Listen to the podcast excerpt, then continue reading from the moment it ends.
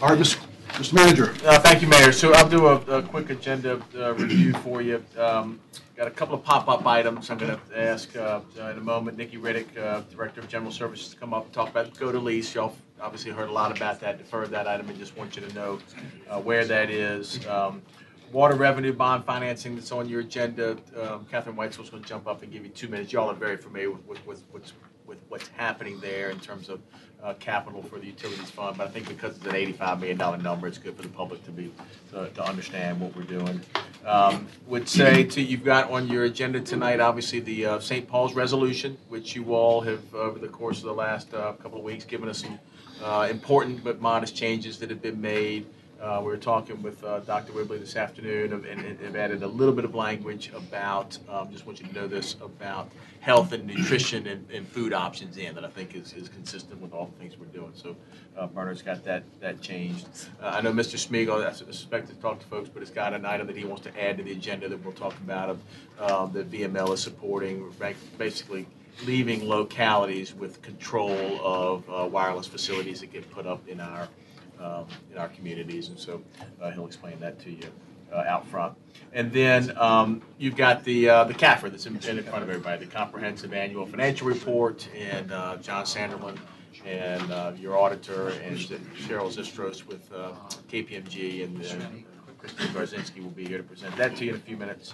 Um, George Homewood's going to step up and talk about zoning ordinance. So I know y'all have had a lot of conversation, particularly last, call it ninety-six hours or so, from different folks uh, among yourselves and uh, with uh, folks with or from different organizations, particularly T B A. So uh, George will kind of talk you through, uh, remind you of kind of where we've been in terms of putting that together and how we got here, and give you all a chance, frankly, to talk a little bit about um, any concerns and, and um, items that you have um, uh, before the, the public hearing.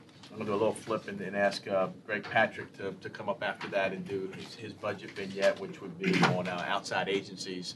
And then um, we've got a little bit of cushion in that we've got another meeting on the sixth before you retreat. But uh, so hopefully we'll have time, and I'll get, talk to you a little bit about what we're going to try and accomplish at the retreat on the uh, twelfth and thirteenth um, of February. So um, when we go out, just to say it, uh, when we go out front, you've got a couple of special guests. I'll remind everybody you've got... Um, From the Coast Guard, Admiral Meredith Austin and Captain Rick Webster, who are going to come uh, give a, an award for some pretty heroic actions uh, by our police and uh, fire representatives. And then uh, Admiral Nielsen is coming from NATO to present uh, some signs to you. That's uh, item uh, R one, I think, on your docket. We've actually moved that up, so it'll be the first thing you can vote on. That it's really, it, it, it's I think it's wonderful timing in that these signs are going to really identify Norfolk in three different locations as a NATO community and have the flags of the communities on there. And one of the things that I know you all and the mayor in particular have talked a lot about is really highlighting the fact that we are a NATO community and that we host that, and, and we're proud of that.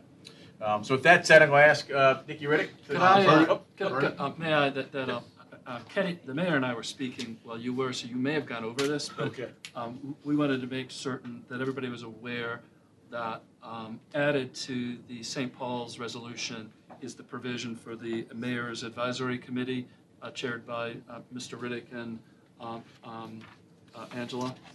I did not say that. Uh, okay. Thank you. Also, and also, Mister Uh, Mister Manager, I think it's worth noting that Section Three, that the City and Norfolk Redevelopment Housing Authority, in collaboration with residents, shall develop and coordinate a comprehensive revitalization plan in a manner that recognizes uh, the guiding principles. I think that's worth that. This is citizens-driven. Okay. All right, Nikki, if you come up and just uh, give folks, and, and I, I will say this has been, a, a lot of folks have been involved in a lot of interaction. I want to thank Bernard and his staff, and particularly uh, Alex Pinkus, uh, who's been really uh, doing some of the heavy lifting of trying to bring um, some, some neighbors and the, uh, the operator together, and um, Alex will be available for, to, to answer questions out front as well. Good evening. Um, As the manager said, we have been working closely with the city attorney's office to work with the community and the Friends of the Pagoda to develop a new lease that um, kind of is a compromise between all parties. So, as you know, the community concerns are the amplified music, parking, trash, operating hours, and the events hosted at the Oriental Garden and Promenade. So this lease, the new lease, has been designed to um, address all of these items. And like I said, ultimately, both all parties compromised, and we came up with a, a really solid lease with um, some flexibility if needed. So the new lease terms include a one-year lease for with four optional renewals. Um, it addresses the amplified music within the footprint of the pagoda. That requires a permit. Um, the amp music must be low and not be a nuisance to the community. And the permit cannot exceed, exceed six months and can be revoked at any time. But the permit also provides flexibility after six months to see if there's any, um, if there could be any changes um, either way based on um, the pagodas, uh, the friends of the pagoda as well as the community. There's a permit required for to reserve parking for events, and if the, any events block public access, um, there's a permit required for each occurrence. So again, we, we address the music. The, the permit must have a setup time, event time, and a takedown time, and um, events must end by nine p m on the weekdays and ten p m on the weekends. And the permit process is an online process. It will go to all the departments that are relevant, um, General Services, Public Works, Recreation, Parks and Open Space, as well as um, cultural facilities. Um, and our promise to uh, the Friends of the Pagodas to get a response within twenty-four hours so that they can continue on with the um, application. And again, trash that's not uh, contained must be removed the following, following the event. And that's all of the issues, and um, we recommend. Yes. After the one-year lease with four optional renewals, what happens then? We would have to go into another lease negotiation. Okay, a complete new lease yes. negotiation. Mm-hmm. Yes, it would be a new lease. Yes, sir. Yeah. Um, as far as the amplified music is concerned, will it be a decibel level that's measured, or is somebody's opinion as whether it's too loud or not? Actually, it's someone's opinion. Um, It would be someone probably calling the police. We found that the decibel levels, um, we don't have decibel meters. So putting that in there wasn't right. fruitful. And, and that's the practical answer. Right. But in addition to the permit and the special exception, we do have a noise ordinance that um, excess of a decibel level under it would constitute a misdemeanor. So, so the noise ordinance still applies, and that is governed strictly by decibel levels. Okay. Thank you. Good job, Nikki. Thank you. All right, Mister Manager. All right, so I'd ask Catherine to step up and just give you um, a couple of minutes on the um, uh, revenue bond financing for the uh, water. Yeah. That's gonna take this.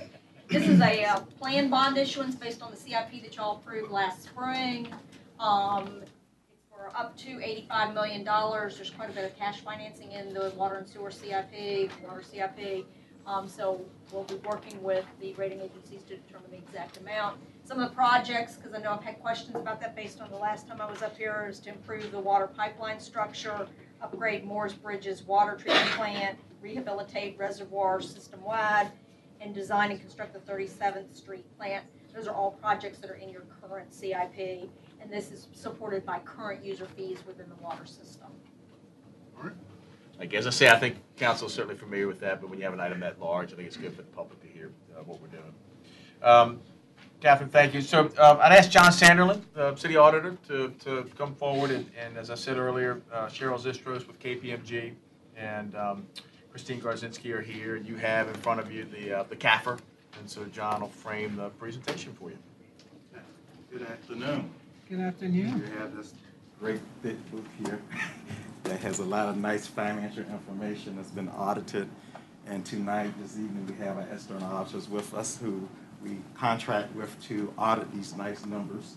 And they'll come in at this time to present the financial, uh, to present their report and entertain any questions that you may have regarding this. And our finance director is here as well in case you have any questions with the specifics of some things. Thank you. Cheryl Zistros, K P M G. Thank you.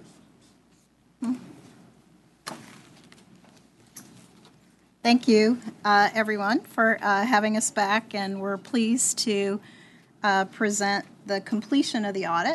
Uh, I know I was here to talk with you a couple months ago in the planning phase. Um, I'm just going to briefly go through a summary of the audit results. We'll go through very briefly um, the required communications to the governing body that are Um, required under auditing standards, and I, you should also have a letter uh, that we issued that has that information in writing that supplements the uh, that what we'll talk about very briefly today.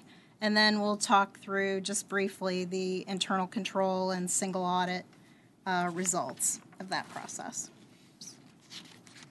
Okay, so we'll start with the good news here. That's all good news, but the really good news. So we did issue a clean or an unmodified opinion uh, on the C A F R for this year, as well as uh, clean, unmodified opinions on all of the other entities that we audit across the city, the schools, the Economic Development Authority, um, water and sewer have separate, water and wastewater have separate statements uh, that we issue.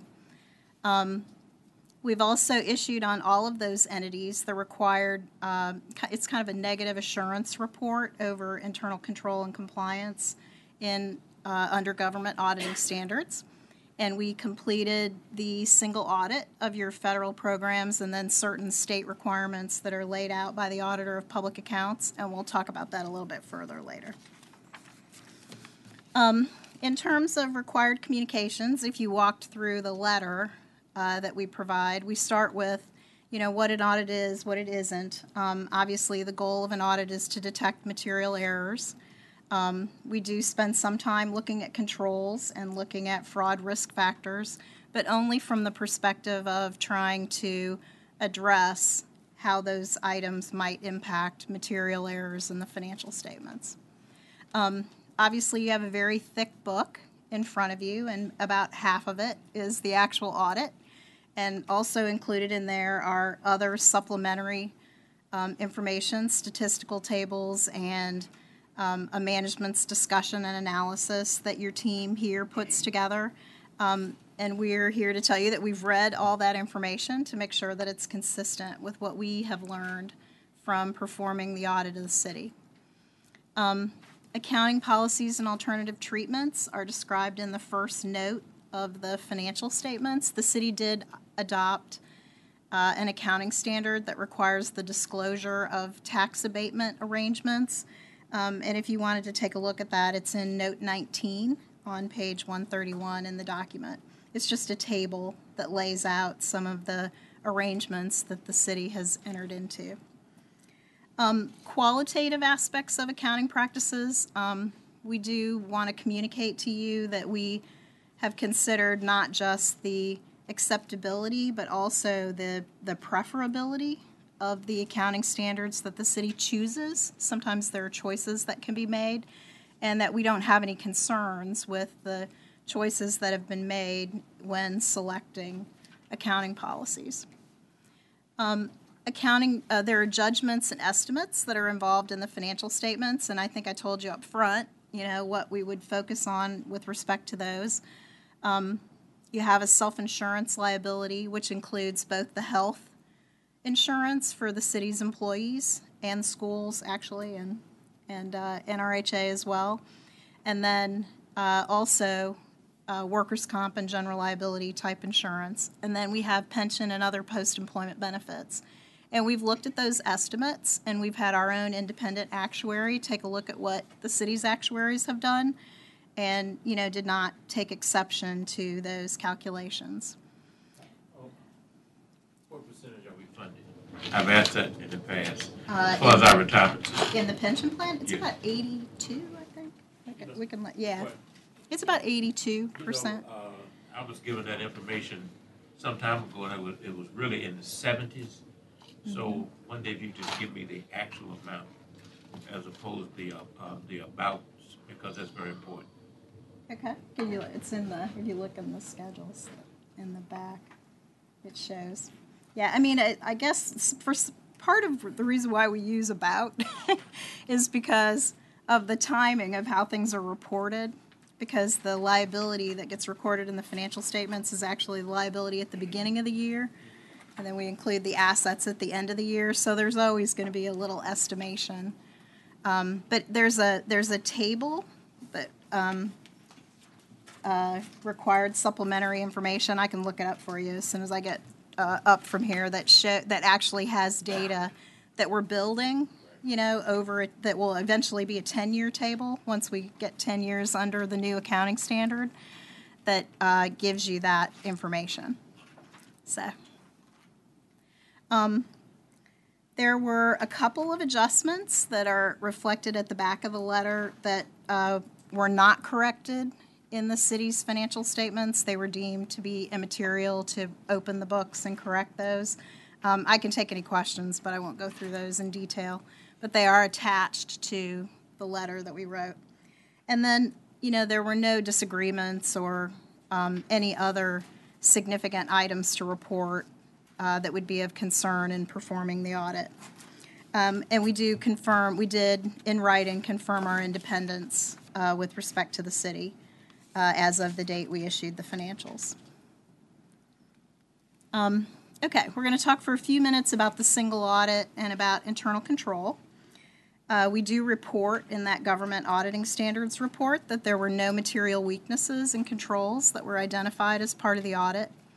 Uh, we did uh, note a significant deficiency, which I know you all are very familiar with, with respect to the payroll implementation issues that occurred uh, early in this calendar year.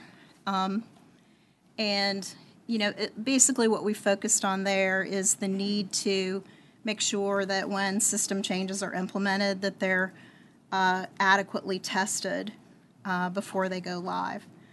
Um, just the, it's, I, I guess the definition of a significant deficiency is something that is not material enough to have caused a material error in the financial statements, but something that's important to identify, you know, that we spent quite a bit of time on in the audit to the governing body. So again, you know, I think we've worked our way through it, and, you know, the errors were not material to the financial statements, but something to think about in the future in terms of, of the controls that are in place around the implementation of new systems. Yeah. So if you say that we've worked our way through it, so does that mean we've solved the problem? Uh, well, I think the system issues have been resolved, right? But then because the systems issues existed, it was a fairly lengthy process to go through, you know, thousands of paychecks and, you know, identify all the errors and make sure, you know, that things were made right, you know, with respect to the employees.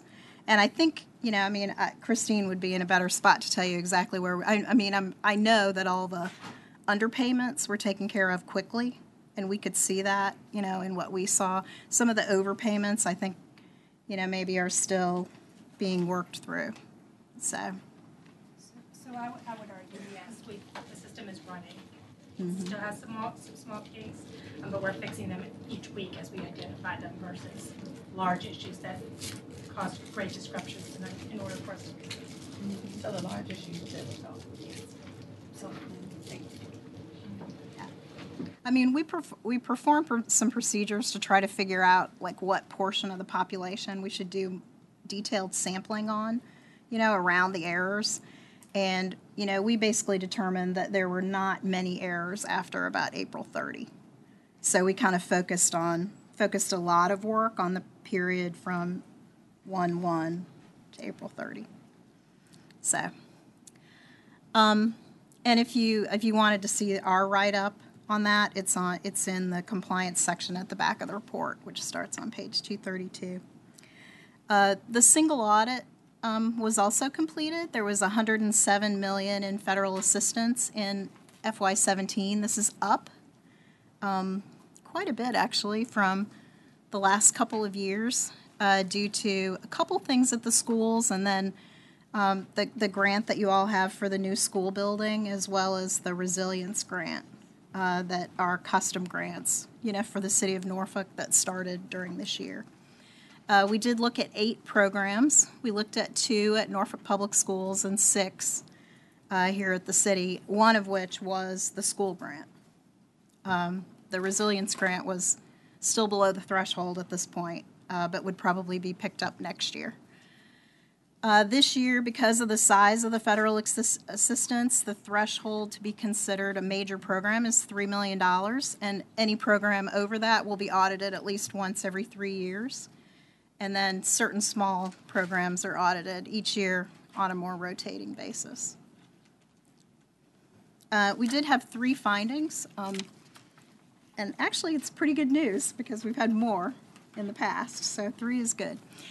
Uh, the first one was, the first two were at the Human Services Department um, in those uh, health and human services programs. Uh, the first one just dealt with a file that was incomplete. Uh, some of the documentation was not there in the sample that we tested. Uh, the second one is in TANF. This is the one that we seem to have every year and is a little complicated for the folks over there because of the way the city's responsibilities link with the state's systems. Um, but there were a couple. I think actually one was an overpayment and one was an underpayment um, that primarily due to uh, when facts and circumstances change and something either needs to be cut off or restarted. It's very challenging to get that exactly perfect. And then the third finding was in the Child Nutrition Cluster, the National School Breakfast and Lunch Program, and there were actually, again, one one way and one the other in uh, eligibility uh, decision errors, uh, where a student that should have been eligible for free was given reduced, and then one that went the opposite way. Uh, and then we, in terms of the Auditor of Public Accounts uh, procedures that we're required to do, there were a couple of just minor findings.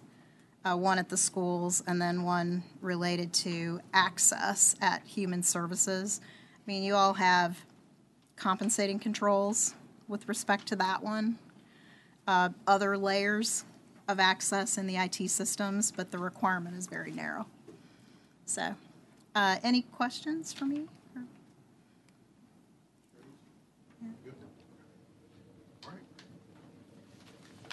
Thank you very much, and thank you very much to uh, Christine and her staff. Uh, I know it's not an easy thing to work through an audit, and we do appreciate their hard work and assistance. So. All right, Mister All right, Cheryl and John and, and Christine, thank you. And, and um, you know, it was a year with um, a, a lot went on, you know, and you all, we've talked a lot about the payroll and the things that happened there, but um, very proud of Christine and her team and the work they've done as, as that was going on in parallel to, to get out a report like this that's as clean as it is and as timely as it is. So we're, we're certainly proud of them. All right, so your next item is um, George Homewood is going to uh, step forward and talk to you. You've got a uh, PowerPoint that you all received, and he's going to talk us through uh, relative to the zoning ordinance. As I said last night, we're expecting some speakers tonight, and I know some of you all have some specific um, questions. Thank you, Mister Mayor, members of, of City Council. Um, I know that um, you probably don't want to be uh, bored with, with death by PowerPoint tonight, um, so I want to just talk through a couple things. Um, we promised you two years ago that we're going to bring to you the most resilient zoning ordinance in America. We believe we've done that. Um, and um, to our knowledge, this is the most resilience-focused um, policy document um, that has been proposed by any locality anywhere um, in the U S But resilience, like freedom, isn't free. Um, there are costs associated with being um, a resilient community. Um, the other thing I want to make sure that everyone understands is that from the day one, we never ever contemplated um, that this document Uh, was going to um, drive to the lowest common denominator.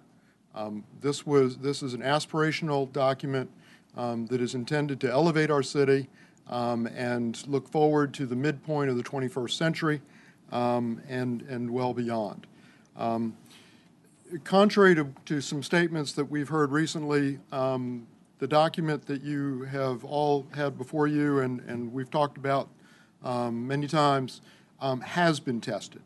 Um, it was tested as part of the contract with the, um, the consultant group, um, and then we also had a separate contract uh, with W P A to actually look at the, the cost factors. I mean, one of the things that we decided two years ago was that as we were building this, we wanted to make sure that we never ever priced anybody out of the market. Um, and to our knowledge, we have not done that. Are there some additional costs that, that are associated with what's in this document? Absolutely. As I said, resilience is not free. But having said that, many of these additional costs are in things that um, are like elevation, stormwater management, um, that will actually drive down the total cost of ownership of a property over the period of ownership. While it might drive up the initial acquisition cost, the total cost of ownership uh, we believe will be, will be driven down in terms of lower insurance costs, lower fees, um, and a, um, a more um, um, environmentally and sustainable approach to, um, to, to energy as well as to um, development. So we think that, that what we are bringing to you tonight um, is a, um, a document of which all of us can be proud. I want to make something really clear. Planning Department will, we agree that we will own this document.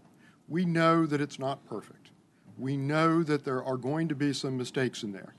You know, as I was talking to some people earlier today, you know, Apple tries to get that iOS version perfect, but you know what? The day it's released, um, all of a sudden, that's when they discover that there's problems and they have to do a re- a re-release the, the immediate next day. We're probably in that situation. We pledge to you that whatever things we find, we're going to get fixed. And not only are we going to get them fixed, we're going to make sure that the projects and the, the people who are involved are not going to be harmed by the fact that we may have made an error.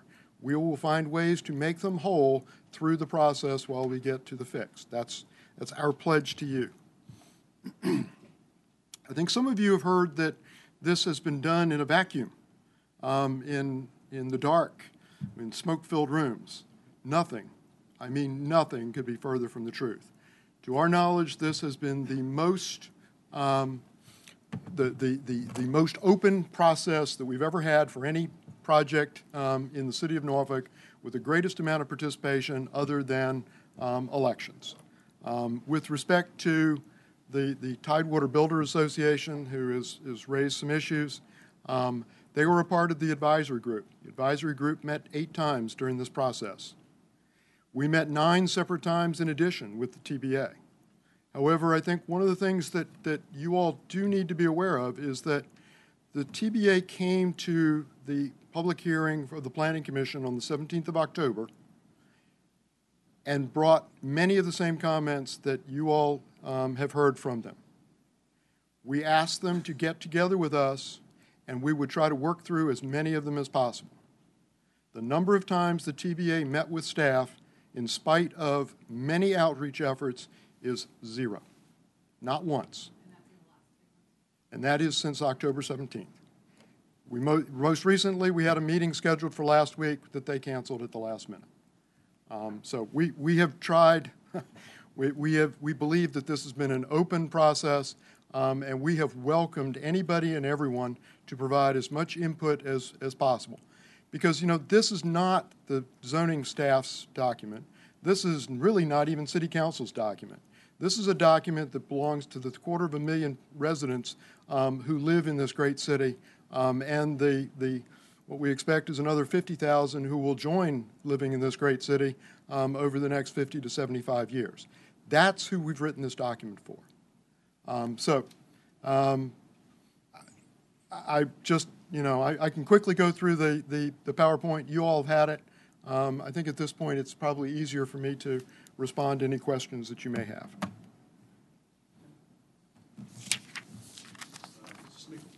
The letter from T B A, um, they said that the estimates that planning said um, that this would only increase um, potentially homeowners' cost five hundred to twenty-five hundred, or the overall cost of the property. They're, they're going to pass that on, you know, to the buyer. Um, but they're estimating that it would raise it um, as high as fourteen thousand four hundred eighty. So their their range is seven thousand three hundred thirty to fourteen, but our range said five hundred to twenty-five hundred. Ultimately, passing the um, expense on to the the buyer. Um, I'm assuming these are new properties. That's what um, and they pointed out that just the fee alone, the new fee is five hundred five dollars. So um, our range says five hundred to twenty-five. I'm just reading what they have. So, um, and according to a couple of people I spoke to today, they said that they ran this through all their subcontractors as much as they could, and that that's what they came up with up to this point without having gone through all eight hundred pages in there, in the document. So I, I just, that was one of my concerns. And I, I spoke to Doug earlier, and I've spoken to you, George. You guys have done an outstanding job getting this out to the community. I don't know the pitfalls of T B A and their outreach. I do know initially the person that was on there was not actually um, asked by the T B A as the representative. He was just asked and happened to be a T B A member, and he didn't show up to meetings. But they did get engaged in the last ten months um, of it. They have a municipal committee that probably should have been involved from the very beginning, uh, according to them. So, uh, and there's no reason for anybody to get defensive here. The, the matter that we, I think my concern and Councilwoman Williams have is, uh, and you can stop me if I misrepresent you, um, is, you know, we, we have a thirteen million dollar budget shortfall, and not that they're threats, but the conversations from developers are, because Norfolk is taking such a drastic approach when it comes to resiliency, and it's not that they're opposed to resiliency, and some of the new form-based standards, that um, it's going to stop development in Norfolk, or it's going to scare away developers. My biggest concern is, uh, and I'm not anti-resiliency, is that Norfolk is swallowing a giant resiliency pill uh, right now, and instead of taking this in, in a slow approach, that we're just doing it all at once. You said we would be the first city, you know, that probably has taken this on. And I, I'm worried that Norfolk wants to be the first city to carry that torch with, and we're not thinking in the future on the impact this may have on our economics. Um, planning folks, no offense, you guys, you're not economic people necessarily. There are some things you do, but I, that's my concern. I'm not opposed to any of the work the staff, staff's done an outstanding job with this. My concern at this point, and it's not necessarily T B A bringing it up, because I've been talking about this for a while, is that I would uh, would have rather us take this in a slower approach uh, than this. I know there's a sense of urgency, and I know some people on the other side would say, well, it won't matter in, you know, twenty, twenty-five years, because we'll all be underwater anyway. Uh, but I do care right now. I'm in the moment, and I care about development being stalled because of whether it's an impression um, that there's an issue here. And I'm also concerned, too, because, Doug, you said it, George, you just said it, that there's mistakes in there, there's things that are wrong, and I don't want to find out later that there's bigger mistakes and that we've lost potential for development in our city where we need development right now. There are communities that are hopping with development, and we've, we've had things in place to help with resiliency. I don't want that to stop because now builders are afraid of this. And so whether the dialogue wasn't enough, whether T B A should have had more people, I don't care about any of that at the end of the day. I care about what what this impact's going to be on our economic, or at the bottom. And, the, and if you look in this, you'll see that we're probably at the highest we've been in a long time with building permits in Norfolk. Um, and I, I am concerned about that number dropping. And it isn't about build, build, build. I, I, I, in fact, there's places in Ocean View I love for us to tear down, tear down, tear down, and let water run through it. Uh, but there are other places that we should be building, and we should be growing those communities back and bringing new families in. You know, one of the things this doesn't take into consideration is Norfolk still has a stigma with schools, and it still has a stigma with crime. Um, and so now we're adding another layer on this of uh, hurting us with developers. And Angela, I'm sorry I didn't. If I had any of that wrong, please stop me. No, absolutely not. I mean, the, the thing that I, um, my concern is, is the cost of land does keep going up. The cost of building materials keeps going up. And, to, and, and, and we get calls, I get calls about things that happen, and it's easy for you to stand there and say, to, and you know I love you, but it's easy for you to stand there and say, if we find a mistake, we'll fix it. But it's not that easy. When a builder has purchased a lot, they're trying to get a permit, or they're trying to do whatever, and we find a mistake. You guys can't just call us up for an emergency meeting and say, hey, we found a mistake, we want to fix it.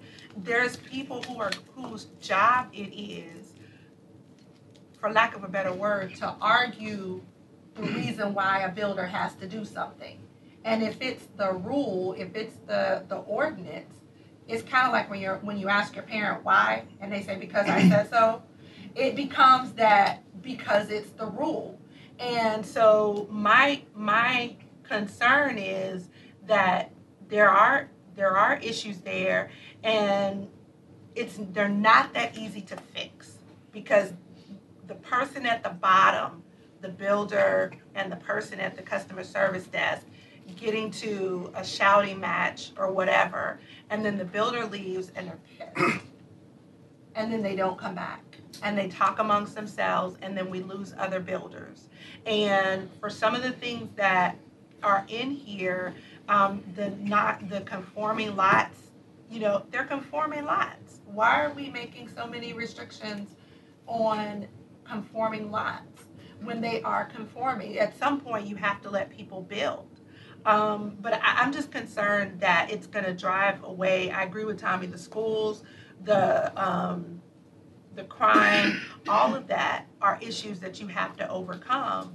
And I don't know. I'm I'm really concerned about it, because I hear about it from developers, and this doesn't make it better. Okay, yeah. Mister Riddick, minutes, yeah. Right? Well, not being a developer, not being in real estate, uh, one question that comes to my mind is that uh, I wonder if the, the the property owners in Houston uh, this last season uh, would have wished, you know, for something like this in terms of the different heights that we've uh, instituted uh, to to kind of work with resilience. That's the first thing, and secondly, These, these builders that we have that come in town, they just come here to grind up as much money as they can and move on. You know, um, I, I look at some of the uh, the lawyers that come down here and lobby for these guys and women uh, who are coming here uh, trying to make as much money as they can and moving on. So I think um, making them toe uh, uh, stronger line. They know what our school district is like when they get here. They know about the uh, crime in this urban area is concerned. But if, if we get them a nice piece of property and let them build a project that they can, uh, that's a sound project that they can, you know, enjoy later on in life, I guess it's uh, it's fifty fifty. So I don't buy the uh, the fact that uh, these that these developers are going somewhere else. If they are going somewhere else, they probably need to go somewhere else, you know. But like I say, I'm not in real estate like you are, and uh, I'm not an authority on it. But I'm just sick and tired of these developers coming down here crying the blues, see how much more money they can grind up to go to the next project. Well, I, I will say this, and I, I, I understand what you're saying, Mister Rick, and that, and you know, out of state people, that's one thing. But the Tidewater Builders Association is made up of local builders. Yeah.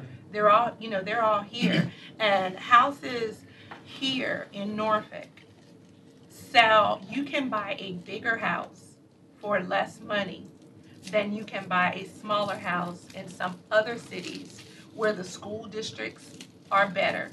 And you're getting less house. So there are trade-offs when it comes. Yeah, you can get a bigger house, but are you in a safer neighborhood, and are you in a better school district? If you don't have, if you don't have kids, it doesn't matter. Well, I mean, it matters, but it doesn't matter.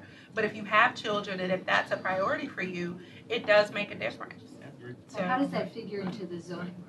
Because it makes it more expensive to build. And all that happens is that cost is either they don't build, or that cost is no, attempted to be passed about on. Crime in the schools. I, I didn't understand the analogy. What I'm saying is that if we make it more expensive to build here, there will be less building, because right, they can't go get back to the schools and crime. How that factors in. Well, then you're not bringing in as many people to live in the city to change the crime and bring families in that will have their kids in the school system. And you can, and there's that's, a ceiling because of we have private a, we have an older housing stock too. Yeah. So, all right. So let's um. There's let's, a ceiling. Let's bring it back, um, Martin. Uh, yeah, just a couple of comments. First, I'd like to thank staff and the Planning Commission. I know that we started this process many years ago, and it is it's, it's a groundbreaking uh, zoning ordinance. And to take something from what this uh, city council has suggested over the last couple of years, it's bold. But we are doing something very bold. We are setting the pace for the rest of the country with regard to resilience, and I'm proud of that.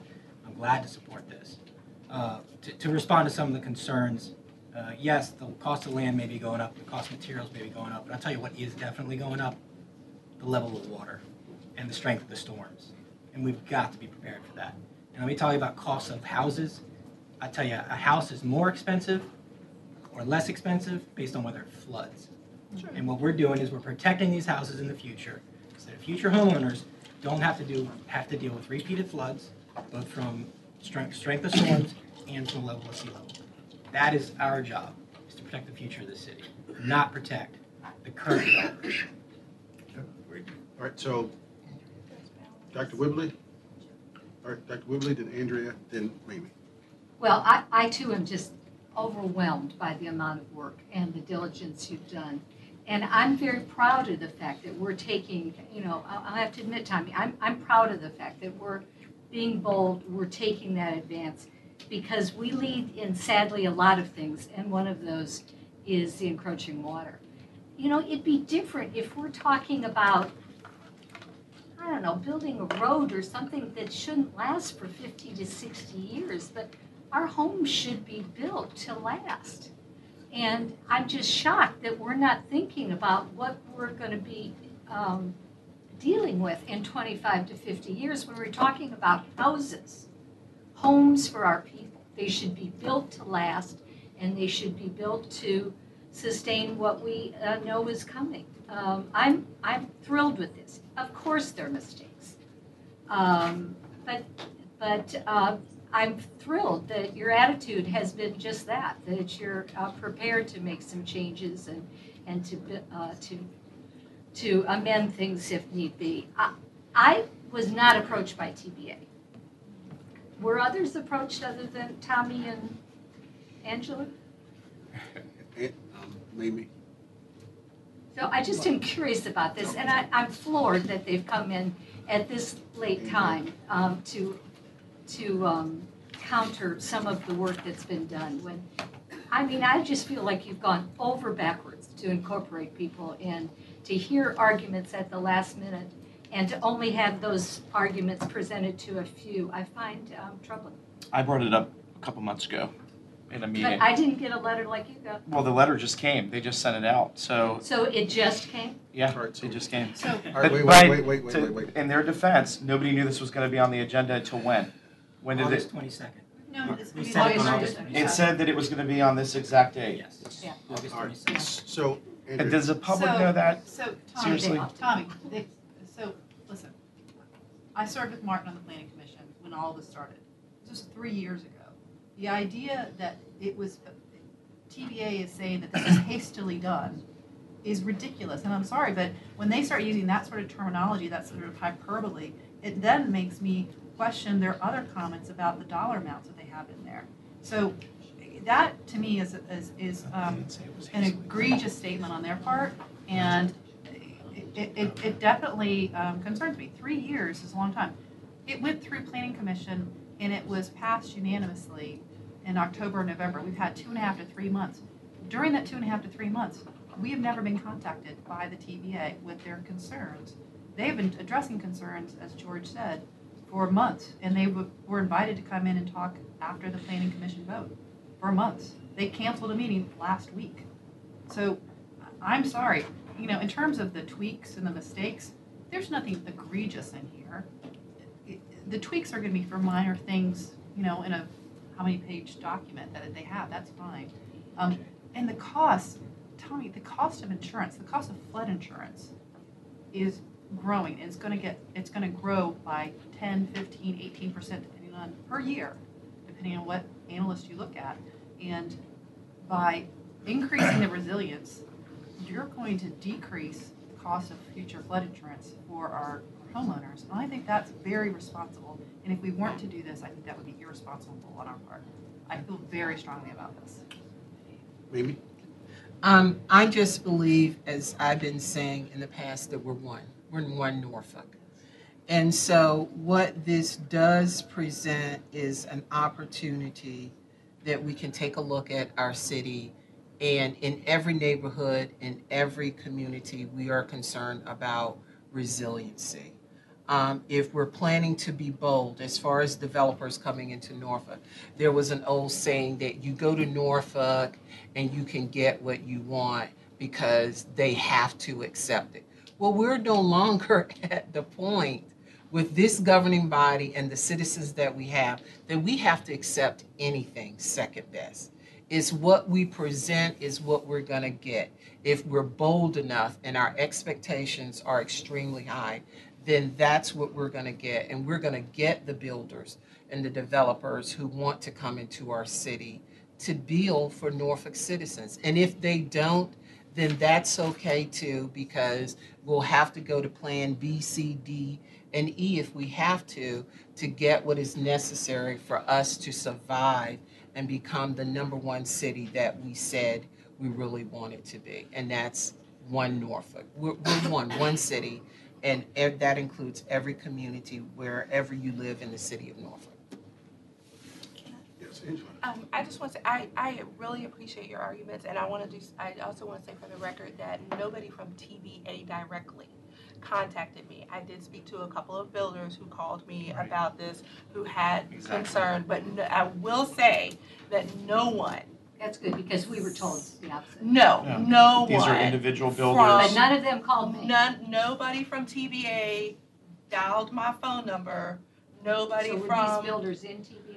Hurrah! Yes. One of them is. One's not a builder. I, my, the actual letter that I forwarded to you came from a constituent that lives in Pinewell that is a supplier to builders, who supplies wood and everything, and is part of T B A, and that's how I got the letter. Did not come from T B A, and then all of a sudden, other people started getting it. Yeah, and so, no one from the Realtors Association, which I'm a member and pay dues, either called me. But you all bring up some very good points, and, and I I'm not anti will resiliency. You're, I think you. I said in the very beginning, that's not the issue.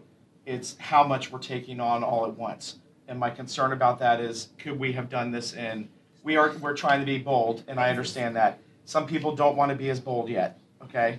And that's the matter of the fact. We, we do represent our range, our, uh, lots of different people, and when I ran for office, I never said I was running to be bold, okay? That's something new that we have new council members on here, and I think the mayor, you coined that phrase, maybe with Andrea, I don't know where it came from, but when I ran, I didn't say about being bold and making it maybe and changing. So I don't mind being bold on some things, just with the concerns that were brought forward. It was about economics on this case. It's not, and you, Paul, you heard me say multiple times, it's not even about T B A's complaints. These are my own formulations before T B A even brought up. Doug, I told you that, right? Very beginning that I was concerned. George, I told you that from the very beginning when this was brought to me. And I, I do have some issues with some form standards as well and cookie cutter stuff, but yeah, I'm willing to move cuts. beyond that and and do do you know it's not going to impact the Coastal Character District because there is a pattern book, but not every part of the city has a pattern book, and so there will be some cookie cutter, you know, stuff going on in the city with this. Yeah, I know it needs to be it needs to be worked on. Yeah, so, but I'm willing to pass on that. So, so George, let me ask: in order for the ordinance to go into effect on March first. As far as time to look at whatever mistakes that may be in this draft. I know that we have a public comment period tonight. Um, to, if there are provisions, if there are edits, amendments, adjustments to this draft. Can, can we do this? We, let's vote on it tonight. And Angela will vote, but whatever, whatever the issues with T B A, and if they cancel another meeting with you, that's their own fault. Right. Um, but try to sit down with them, and if they found errors, then let's start working on them now before it becomes too late. And if they walk away, if they don't show up, that's their own fault. Uh, we are not representatives of T B A. I'm just letting you know that. But if there are some other concerns that they did not have enough time in their mind to feel like they were able to address in the ten months that they said they had somebody on there, then let's see if we can work some of that out. All right. So uh, let me just acknowledge the presence of some of the planning uh, commissioners. Uh, Chairman Earl Fraley is here. Thank you, Earl. Uh, Certainly, if you want to make any comments, this is the time to do it. Uh, staff, Planning Commission, and Planning Department staff, uh, thank you very much for, uh, for all your hard work. Thank you, Mister Mayor, members of council. Yeah, you, uh, introduce one of, your, your councilor, one of your commissioners, uh, I will, I will get him and introduce you right now. Thank you, sir. My fellow commissioner, Mister Matt Hales. Uh, I think you'll hear from Matt a little later on. But uh, I think George captured it. I thought these meetings were only held at Planning Commission, but I'm delighted to see the council does have an open dialogue just like we do. Uh, circumstances are such that, as George indicated, uh, if we knew we could produce a perfect document, you'd have had it long before now. Uh, we're uh, cutting edge in terms of trying to build some resiliency into our city, and we're not talking about two thousand eighteen resiliency. We're talking about twenty forty, twenty forty-eight, twenty sixty. Uh, and trying to build our city housing stock so that it maintains itself. I'm delighted to hear uh, Doctor Whibley talk about houses lasting. I am a pra an appraiser by practice, and I can tell you from an appraisal perspective that any house that's built brand new, if you do nothing to it, it should last for sixty years. Uh, I don't know that some of the houses we've been seeing uh, could measure up to that. Uh, so I think by putting some resiliency Uh, into some of our construction demands at the outset, at the forefront, will give us an opportunity to help maintain our housing stock long term. We are enormously proud of this. Uh, our staff, and I want to acknowledge those that are here, have done a tremendous job of listening to me and the other members of the commission, as well as uh, the general public. T B A has always been one that we tried to point out to make sure that we could draw from them as much feedback and information as we possibly could throughout this process. We knew they would be vital to the process in helping us to define what was doable, what was uh, workable in terms of being able to build some sustainability as we go forward.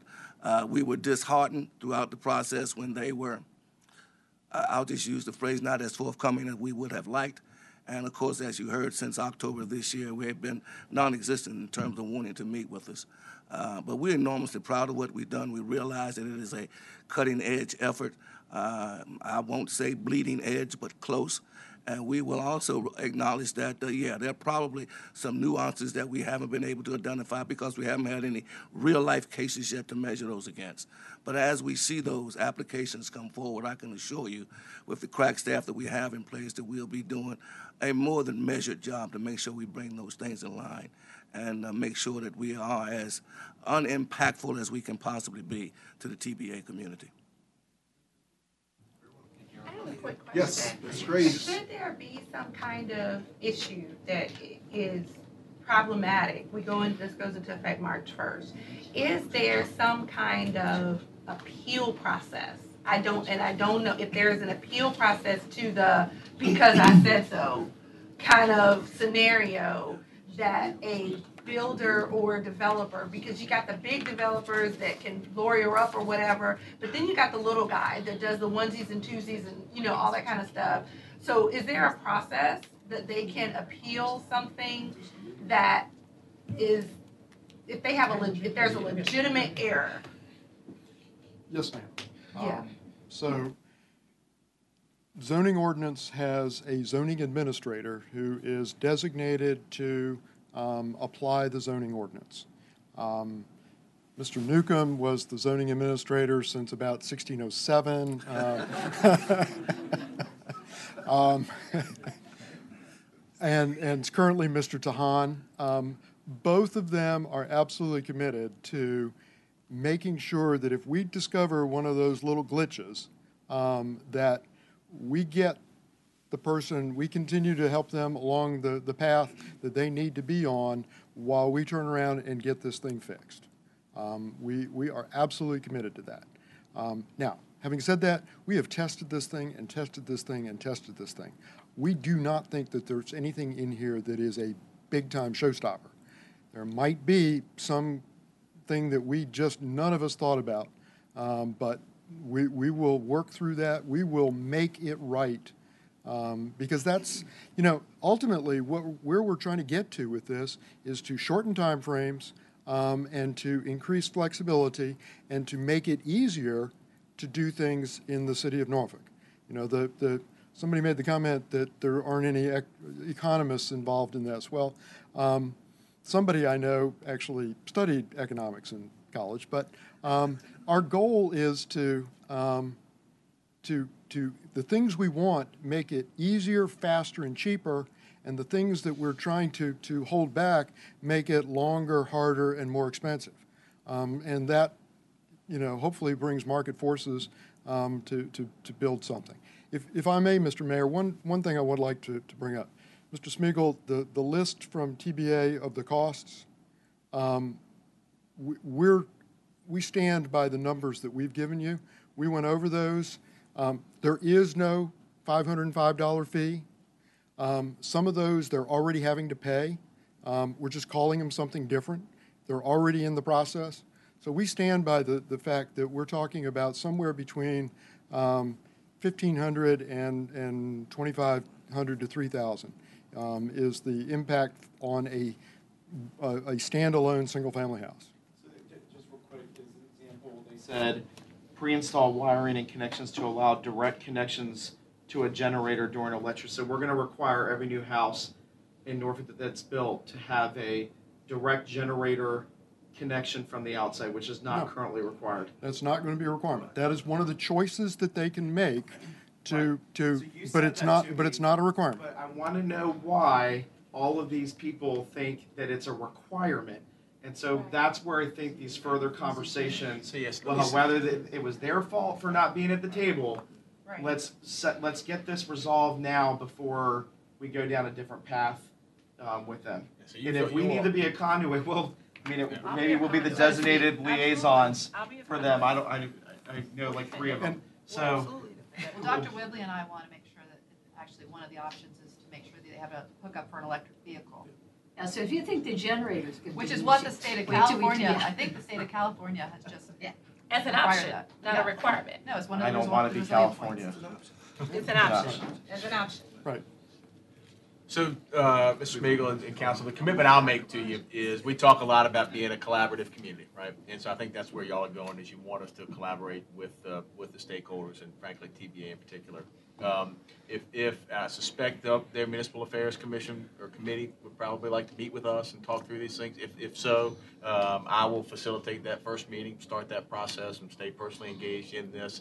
I've got a lot of confidence in the planning staff. When we were, we were talking at the beginning of the, of the, uh, the meeting about the programmatic budgeting that we've done, and we talked about a process that's, you know, we're, we're working through that. One of the things planning did is one of their programs they actually listed as customer service, and they literally took a piece of every single person's time and applied it to customer service. We were saying, how do you have all these customer service F T Es? And the reality is, it's part of it's part of the culture that George is trying to create down there. So we, we are going to continue that culture. They'll continue that culture, but um, I would su submit to you that, that I'll stay personally involved in this process and make sure we, we, folks might not like all the answers, but we'll make sure that folks are heard and understand what it is we're doing. And if we have got things that, are, that need to be fixed, we'll fix them. I'm saying if you thought you were, anybody was going to come in here and just present this and have yeah. eight yeses and no questions, right. I, then I don't understand. I mean, nobody should be taking any of our comments personally on this. Um, we all no, I don't either. But I, I, I, mean, I think it's great that you're going to meet and with I, them. And I've sat in many meetings. With I don't them, want it so. delayed. I don't want it delayed. No, I'm not asking. Yeah. Okay. Nobody's delaying. We we're, are we're not good. delaying I'm it. That's fine. Yeah. I'm good. I'm good. Give a compromise. Yeah. George said, George, sales one oh one, baby.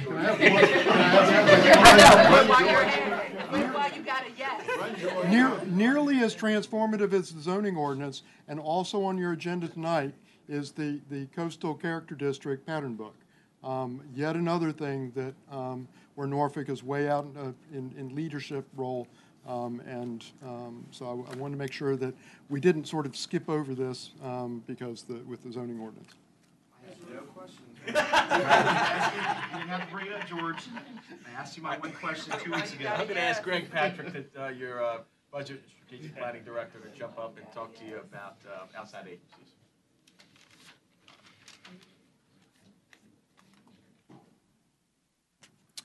Good evening, Mayor, members of Council. Uh, today I have for you the third uh, budget vignette as we be, as you begin preparations uh, for your discussions of the fiscal year two thousand nineteen uh, budget. Uh, the topic today is grant funding for the city's community, social, and arts and culture partners.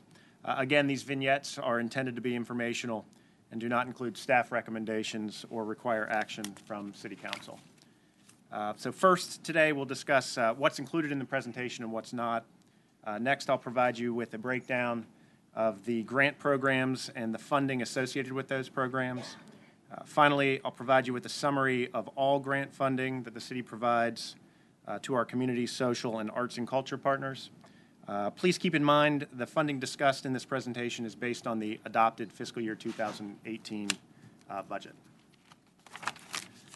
So specifically, this presentation will cover city grant programs with a defined application process uh, and grant funds that are awarded directly by City Council in the budget. Uh, what's not included is dues or memberships for local or regional uh, or state organizations like V M L or Virginia First Cities, Uh, or contractually obligated support for local and regional service providers like Hampton Roads Transit or N R H A or the Hampton Roads Regional Jail, uh, or payments that are made to agencies that are chosen during the fiscal, fiscal year through the procurement process to carry out uh, programs. What we really want to show you here is essentially uh, the discretionary funds that are awarded to our partners uh, in the adopted budget each year. So first, an overview of the, of the grant programs. Uh, based on the criteria we've laid out, Uh, the city has six grant programs that we'll review today. Uh, they're listed on this slide, and we'll go into each of these programs in a little bit more detail. Uh, so the first grant program we'll review is called the Outside Agency Grant Program. Uh, grants through this program are typically used for general operating support uh, or to support specific initiatives. Uh, grants for these organizations uh, are itemized in the Outside Agency section of the budget and approved when City Council adopts the budget. Uh, we've broken this grant program, program down into two components. Uh, first is funding for the Norfolk Arts and Culture Consortium, and secondly, funding for other social and cultural organizations. Uh, first, we'll take a look at the uh, consortium funding. Uh, the Norfolk Arts and Culture Consortium is made up of the city's large event organizations. You'll all be very familiar with the names of the organizations that are on this slide. Uh, total funding for the consortium in the adopted fiscal year two thousand eighteen budget is a little more than thirteen million dollars. Uh, this funding comes from three different sources. Uh, a little less than two million dollars comes directly from the two dollar bed tax. Uh, three million dollars comes from the Public Amenities Fund, and the remainder, the remainder of about eight million dollars is supported by general fund revenue. So the next portion of the uh, outside agency grant program are grants provided directly uh, in the budget to support a, an array of social and cultural programs. Uh, again, you'll be familiar with many of the names on, uh, uh, on this slide. Uh, total funding is a little more than two point one million dollars, and all of it comes from general fund revenue. Uh, the city also awards six hundred, uh, a little more than six hundred sixty thousand dollars in human services grants each year. Uh, a number of the uh, fiscal year two thousand eighteen grant recipients are listed on this slide. There's too many to fit them all in. Uh, these grants support Norfolk's at-risk populations of children, uh, families, the elderly, uh, and residents with disabilities, and the homeless. Uh, grants typically range from ten thousand dollars to sixty thousand dollars. Uh, organizations uh, for this grant program apply directly to the Department of Human Services uh, for funding each year. Uh, grants are then awarded by a multi-departmental review committee, uh, and this grant program is one hundred percent supported by general fund revenue. Uh, the next program we'll review is our Arts and Humanities Grants. Uh, these funds support local arts and culture organizations for general operating expenses or specific events. Uh, organizations apply directly to the Norfolk Commission on Arts and Humanities uh, for funding. Grants typically range from uh, one thousand dollars up to, in some instances, around forty thousand dollars. Uh, many of the organizations that receive grant funds are listed on the slide. Again, there's too many to fit them all in. Uh, and this program is, is also supported one hundred percent by general fund revenue. Uh, the city also awards uh, public service grants to organizations using our H U D funds. Uh, so these H U D funds come from three different sources, uh, the Community Development Block Grant, the Home Investment Partnership Program, and the Emergency Solutions Grant. In fiscal year two thousand eighteen, a total of more than one point four million dollars was awarded for public service grants from these programs. Uh, these grants support health and social service programs, uh, economic development programs, homelessness programs, and provide uh, home buyer down payment assistance. Uh, organizations apply to the, uh, directly to the Department of Neighborhood Development for funds each year, and uh, uh, funding is awarded directly by City Council in the budget. Uh, next is the Tourism Infrastructure Repair Program. Uh, funding for this program comes from one percent of the eight percent hotel tax. Uh, in fiscal year two thousand eighteen, that amounts to an estimated nine hundred forty-four thousand dollars. Uh, this program was established to support improvements to the city's uh, arts and culture infrastructure. And in this slide, you can see the three organizations and projects that were awarded funding in fiscal year two thousand eighteen. And finally, the last program we'll discuss is the Sponsorships Program. Uh, two hundred thousand dollars is set aside annually to sponsor local events.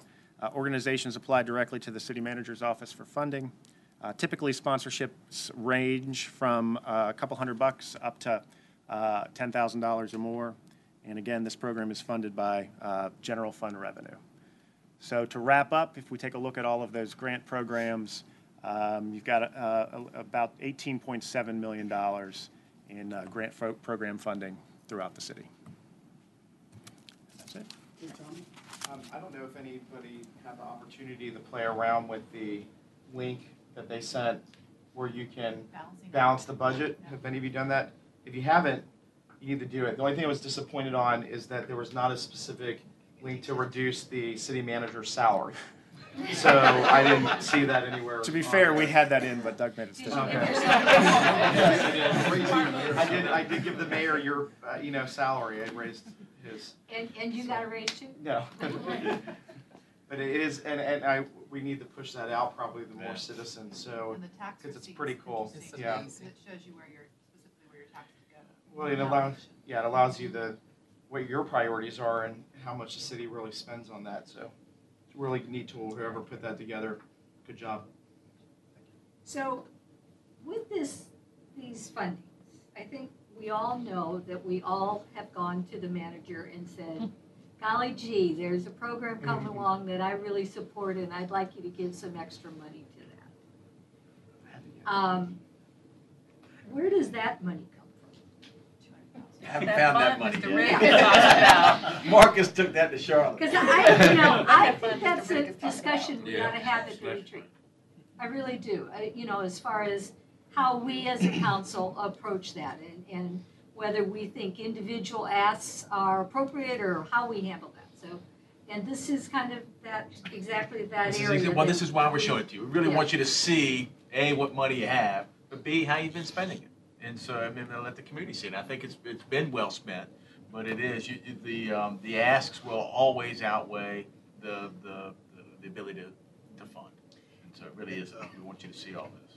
Andrea did make me.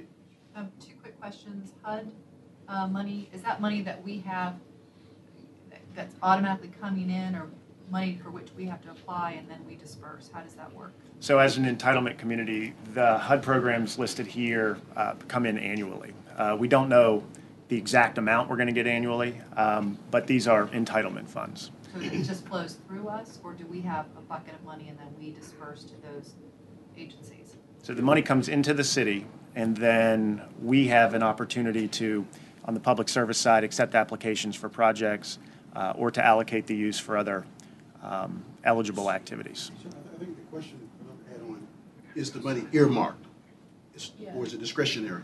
I believe most of it is earmarked for a specific purpose. Earmarked within those, yeah. Yeah, those yeah. buckets, if you will. Right. Okay. Yeah. Right. Uh, and just other thing is, you know, I think it's challenging. It's a lot of money that we're giving out to cultural and arts organizations. Mm-hmm. And and I think it's hard when we look at all the other issues that we have to deal with. I, I recognize that.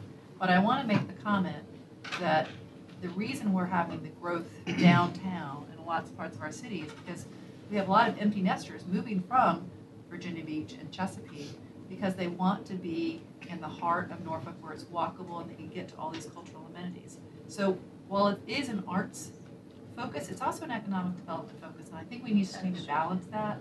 So just wanted to put that out there. Absolutely.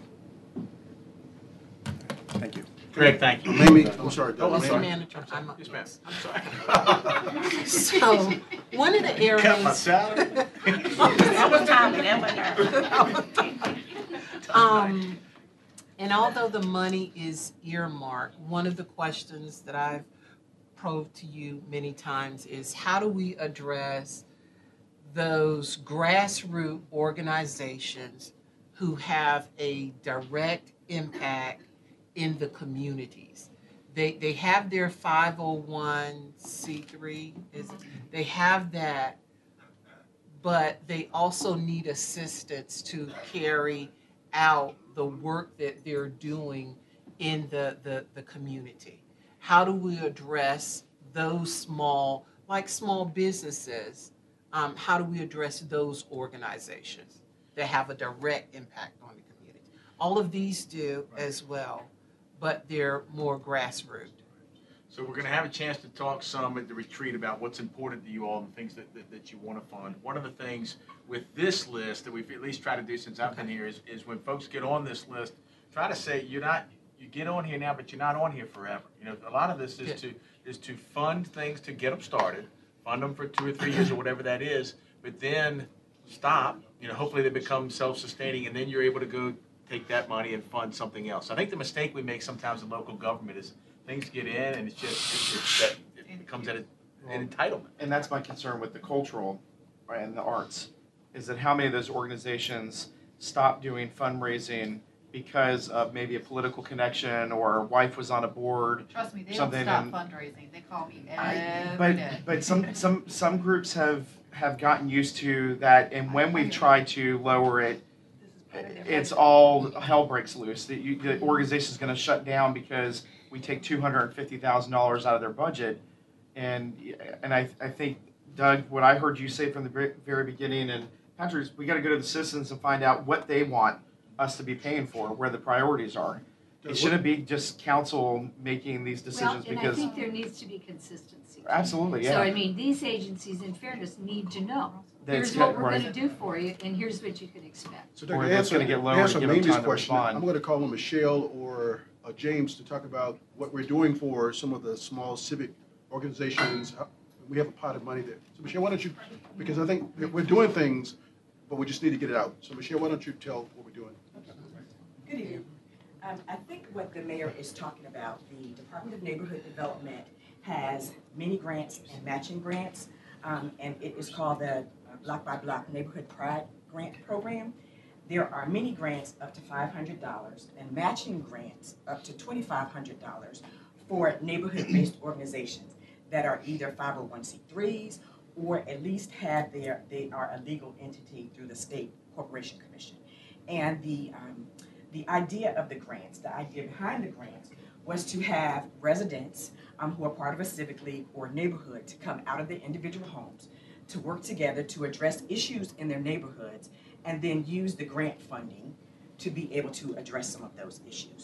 They vary um, in the way they can be used, um, in the way of they can be um, physical, um, updating actual areas. Um, with land, landscaping, it can be if they want to do some kind of skill building um, training. We've had people to do resource fairs. We've had people to do neighborhood pride projects where they have, for example, the um, Berkeley Reunion has used the grant um, several on several occasions. So those kinds of grants are available through our department. Sure. How do we get, how do we get that out? Um, get it disseminated? Because well, um, we've been doing that. But um, we certainly can do that better through having you all understand that th these things exist as well. But working with Marcom to get that information out regularly. Well. But it, we've been doing that for about four, five years, years, actually. Yes. She rarely says no. All right. And, and, and Mister Mayor, um, I'm aware of what Missus Johnson does as far as that. As a matter of fact, she trained me. So I, I, she and James trained me, so um, I know about that program, and it is a very good program. Um, but again, I'm coming back to, because I asked Doug to give this breakdown right here, where was all of our money going as far as supporting um, different entities throughout the city? So thank you for, for doing this. Um, but, um, and Missus Johnson and the Department of Neighborhood Development does an excellent job with um, civic leagues and smaller organizations. But again, um, the other organizations that are doing great work such as some of these organizations, that they don't have the support of the city um, at all. And some of them are struggling, and they're um, meeting some of the criteria or our thumbs up that we're saying that we want to see in the city. So, so my goal is exactly what you said, is just to make sure everybody knows where this money's going. And if we decide we wanted to go somewhere else, then we have that up there. All right, Angela, then Mister Riddick. Thank you. Um, no, I was just going to say, um, I hear some of those same uh, comments with smaller organizations. I think the one thing that we do have to be sure of is there are a lot of people who run around, they do good work, but they really don't have the legitimate organizational structure that we need them to have. They say they're a five oh one c three, but they may not be realistically a five oh one c three. So I think we also have to make sure that we keep, you know, whatever we, whatever money we give away, we need to make sure we're giving it away to organizations that have the correct, that have the right, that can produce the documentation to show that they have the proper structure.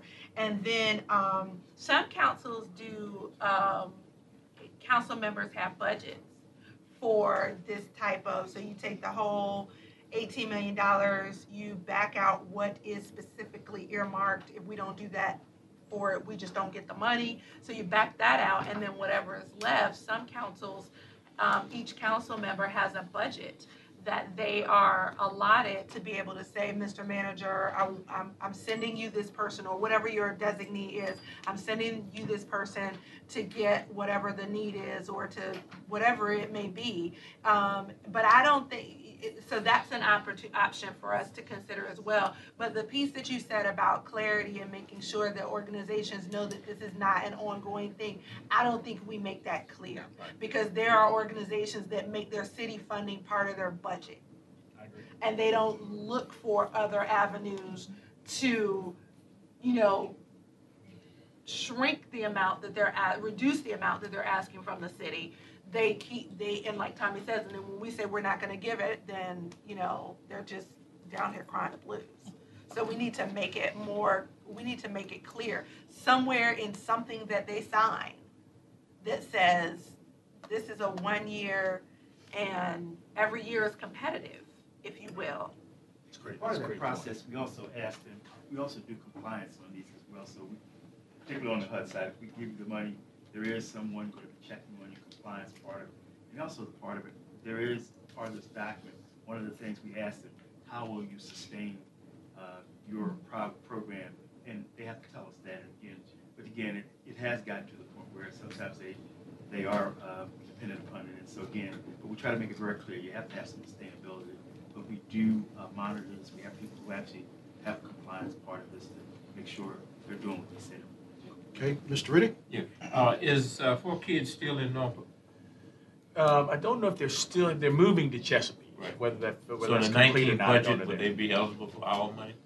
Uh, they, they I, I would argue, I would say yes, in that they service um, Norfolk residents, and yes, I would think they would be. And they have shelters in Norfolk where they house our kids and families too. Great point. Mister Manager, Kim, if you'll throw up the second retreat slide, it's a nice segue, and I'm not sure I'm going to answer the second half of your question, Miz Johnson, which was about small business. Um, so you've got the retreat, and we can talk some more on the secret, but you've got the retreat coming up on the twelfth and thirteenth. I want to tell you sort of the framework, and I told you some of this uh, uh, last uh, meeting, that we're going to kind of have this theme of uh, this is uh, sort of a city moment that we're having, I think, in the in the world, and it's the, and it's the and it's the the big issues uh, from transportation to poverty to sea level rise to mobility to housing are really getting answered and addressed at the local level in, in a unique way. So we want to frame that conversation a little bit, but uh, Doctor Whibley helped me sort of start to figure out how to guide you all in the conversation, but let's let this be your conversation. And so we're going to work to make sure that after each of these sections, you, you got a I chance. I had your back. Yeah, you got you got a chance to, to talk and, and and say what. And so what we really want to do is talk about what does that mean in Norfolk? What does that that mean today? And, and um, part of that is going to be to give you some context of what the regional economy is looking like, and so we're going to bring Greg Dorston from the P D C to, to talk about kind of what's happening, and the reality is we're having sort of slow growth as a region. But then start to talk, we keep talking about equitable or inclusive economic development and inclusive economic growth. But what does that mean? What does that mean to that small business that you're talking about? And what does that mean in terms of what it is that we're that, that you all and that we as a community are trying to accomplish? So we'll spend some time uh, talking about that. You all will spend some time talking about that. We've got to back to that creativity idea. Uh, I'm not going to bring it on. I'm not going to make you paint this time. But we are going to do, I think, a, a, a, something fun and interesting in terms of a, of a speaker uh, before dinner, and again talk about that idea of Norfolk as a as a creative community. Then Greg in the morning will give you sort of the the, um, the financial context for where we are in terms of mid-year and what the outlook is, and uh, for Norfolk uh, specifically. And um, Mister Riddick had asked us to talk about, and I think it's a really good, this is a good place to do it, to talk about the economic development projects that have gone on the last, call it uh, half a decade or more, and how are they doing? How are they performing? How, what, what was the structure? And, and I would I would tell you that um, uh, I think the model for some of our economic development projects going forward needs to change. Uh, that the, and I think the old model made a ton of sense at the time. Uh, but we, you know, we, we talk a lot about, uh, we're going to talk a lot to you about the amount of debt that we've got. And, and, and paying off that debt, but uh, I think that that conversation will give you some good context to talk about, to sort of lead into the budget. And then um, if uh, Mister Smigiel's elimination of my salary didn't count tonight, then we'll have the appointee evaluations uh, that afternoon. But uh, just want you to have a sense of where we're going, and if there's things that you all want or aren't here, just let us know. We got the six to talk, and uh, we'll look forward to hearing from y'all. Yes, ma'am. When you're talking about um, the economic outlook and um, where we are in our debt structure, can you also include some some things that are falling off? Is there anything that, you know, I know we have a lot of debt, and I know we still have a little. So what what are we going to pay off? What great. mortgages can so we there, burn? There's a great slide. I mean, really. Yeah, there's a great slide. I'll, I'll so jump, we know how much money we can spend. Yeah, in I'll the jump future. to the, I'll jump to the conclusion. Uh, hang around till twenty twenty-two, because that's when things start feeling better from a debt perspective. But it's we're going to show you kind of where where you're going and, and how you got there. Yes, yes, ma'am. We'll, we'll and it's like that dashboard that we yeah. keep. Yep. Um, talking about that we were given when I first came on council, that said, here's a list of all the projects, here's the movement where we are, and I could check every, we've checked every one of them off except for one, and I want to know where that one is, so I could check it off. So, um, sorry, sorry. Bob O'Neill, this guy. Yes, yes, I, yes. Oh, thanks. I always go back to Mister Riddick his, he, over the years with um, some of our um, facilitators. Some of them have just been a complete disaster, and I, I read this guy. Yeah. He, he seems pretty good. Yeah. I know he, he wants to speak to us for like thirty minutes, and yeah. I just want to make sure we're not repeating some of, we've done this with other facilitators, that there's some work that's been done, you know, where right. they want us to have kumbaya moments, and you know that we all have to agree and hold hands and everything. I just want to make sure we're not going down. I will that never path. please submit you to a Myers-Briggs test yeah. or a decimal. Yeah. So, no. so what we're, we're really going, this is, this is, um, yeah, okay. this retreat is facilitator light, okay? okay. In, in that Bob's going to come in, um, and, and he is, most, some of you may know him, he was the city manager of Hampton years ago, but the, most recently has run the International City Managers Association, and he's just got a really interesting perspective. And so all I really want him to do is frame some of the conversation for you all, not really serve that traditional facilitator role. So I, I've, I've heard you loud and clear, so we really are going facilitator-less on this uh, retreat. There's a one guy, Mister Riddick sent him home. He said, do not bring him back the next day. Oh, man. Okay. All right. So we, all right. we had one that was really horrible, though. We did have one that was really horrible. Riddick said, get on the airplane. Go home. That was a